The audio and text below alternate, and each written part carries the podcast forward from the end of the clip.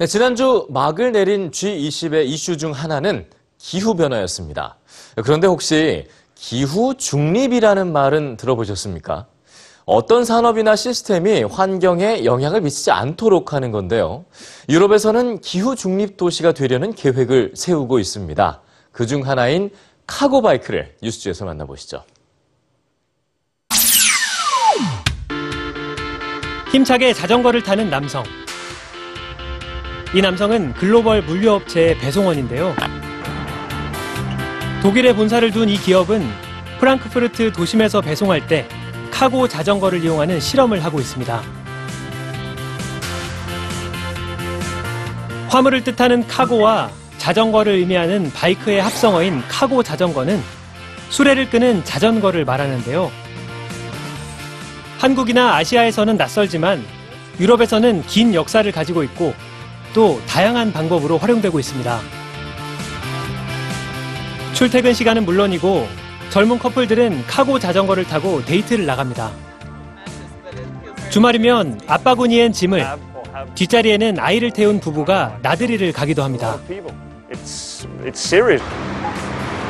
You have one in the bag as well. Wait, way back here. Oh my goodness. Well, good luck. 카고 자전거의 인기 덕분에 cargo cyclist라는 신조어도 생겼고 매년 카고 자전거 이용자들은 물론 제조업체와 디자이너들까지 참가하는 카고 자전거 페스티벌도 열립니다. 카고 자전거는 사람뿐만 아니라 물류를 이동하기에 최적화된 형태를 가지고 있습니다. 최대 100kg 정도의 짐을 실을 수도 있죠. 독일 정부는 매년 800억 원을 자전거 산업에 투자하는데요.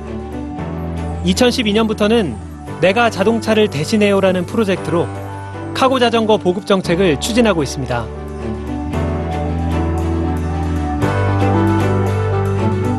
유럽연합의 몇몇 국가들도 카고 사이클리스트들이 시내 차량들 사이를 자유롭게 다닐 수 있게 하는 정책을 추진하기도 했는데요. 카고 자전거 보급을 통해 도로에 불필요한 자동차 운행을 줄여서 에너지 낭비를 감소시키기 위한 정책이었습니다. 작은 카고 자전거 하나로 거리 풍경은 물론 정책과 환경까지 변화하는 유럽.